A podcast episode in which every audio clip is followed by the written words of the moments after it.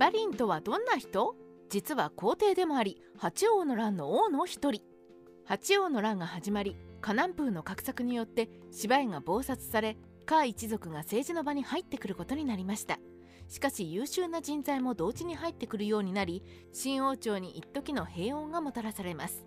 ですがそこに混乱の嵐を巻き起こすのもまた河南風なのでした。ということで今回は八王の乱の続きイかれたメンバーの一人芝林のご紹介です。超王芝林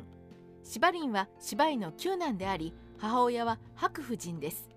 青年は不明ですが芝居の晩年に生まれた息子でありそのため甘やかされたのか勉強嫌いで成人しても読み書きができなかったと言われています。そんな人物でも芝一族。277年に長王へと移され安北将軍なども兼任し軍事力を手に入れてしまいます。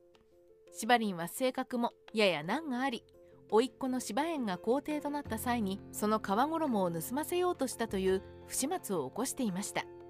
この際に命令された人物は処刑されるも皇帝の叔父であるためか芝林は無罪放免となります。やらかしが王を引きずる図。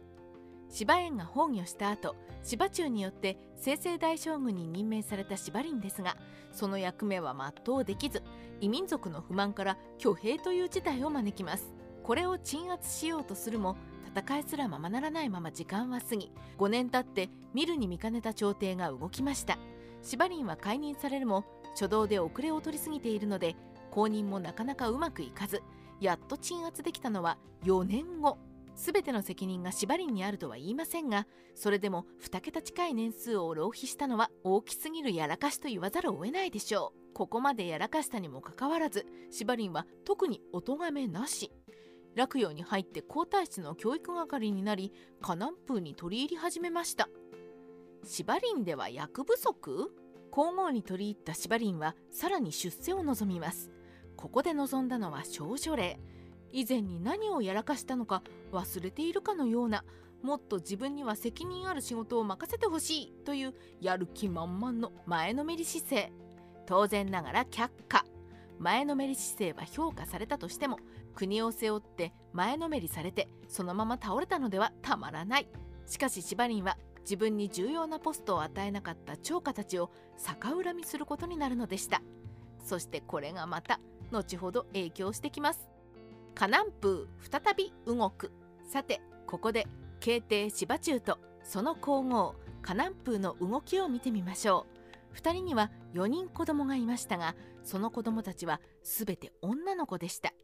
なので皇太子に建てられた芝居は側室の子。芝居は幼い頃から祖父である芝園に溺愛されていましたが河南風は当然のようにこの芝居が気に入りません。今は皇后の立場であっても今後はどうなるかわからない。自らが皇后になってからやりたい放題やったからこそ河南風はそのことをよく理解していたのでしょう。河南風は芝中が倒れたと芝居に伝え見舞いに訪れた芝居に慶帝からの贈り物だと酒を無理やりに大量に飲ませ泥酔させた芝居に芝中と河南風を害そうとしているという書状を書かせました。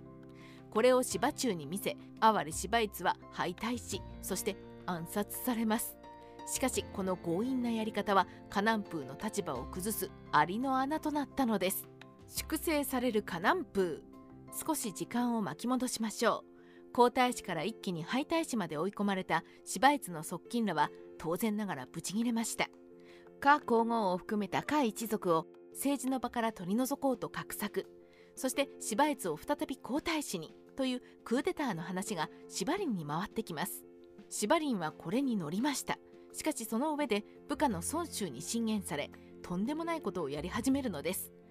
まずはこれをカナンプーに密告。カナンプーがシバイツを殺してから動く。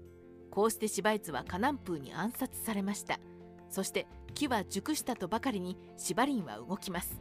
301年4月シバリンは慶帝の御のりを寄贈して両王芝優西王芝慶らとクーデターを起こします。この偽造の御のりは当然ながら疑われましたが疑った少書郎を切り殺して宮中に乱入。河南風はここで一族もろともに処刑されます。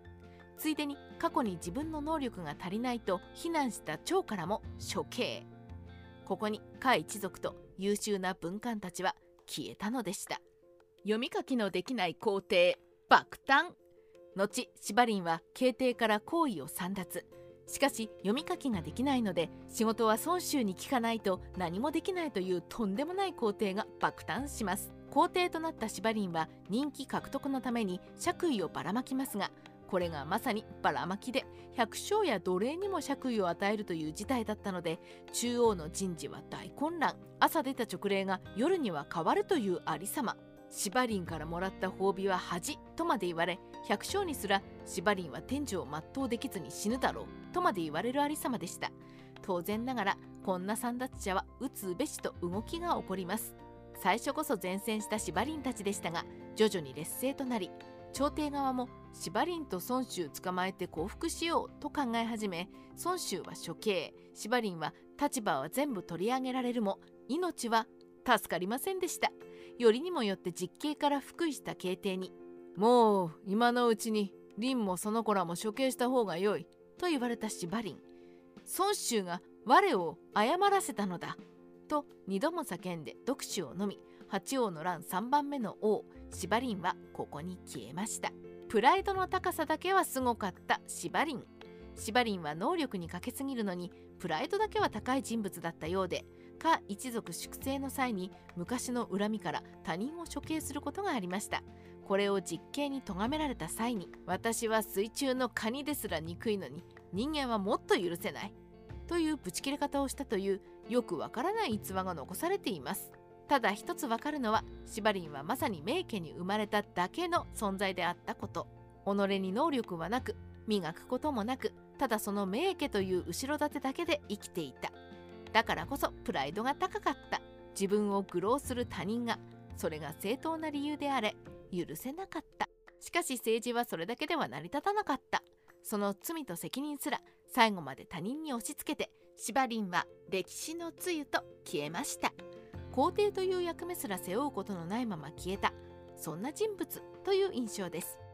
三国志ライター千の独り言芝林は爵位は全て剥奪。縛るよらのように名誉回復などもされないまま歴史に記されています。芝林は結局皇位簒奪者のまま終わってしまったのです。その芝林が人気獲得のためにばらまきした爵位は免官されたために中央の役職は空席が大量に。か一族が粛清されても宮中の混乱は終わることがありませんでした。まだまだ続く八王の乱。次回もさらなる深みへ。トプン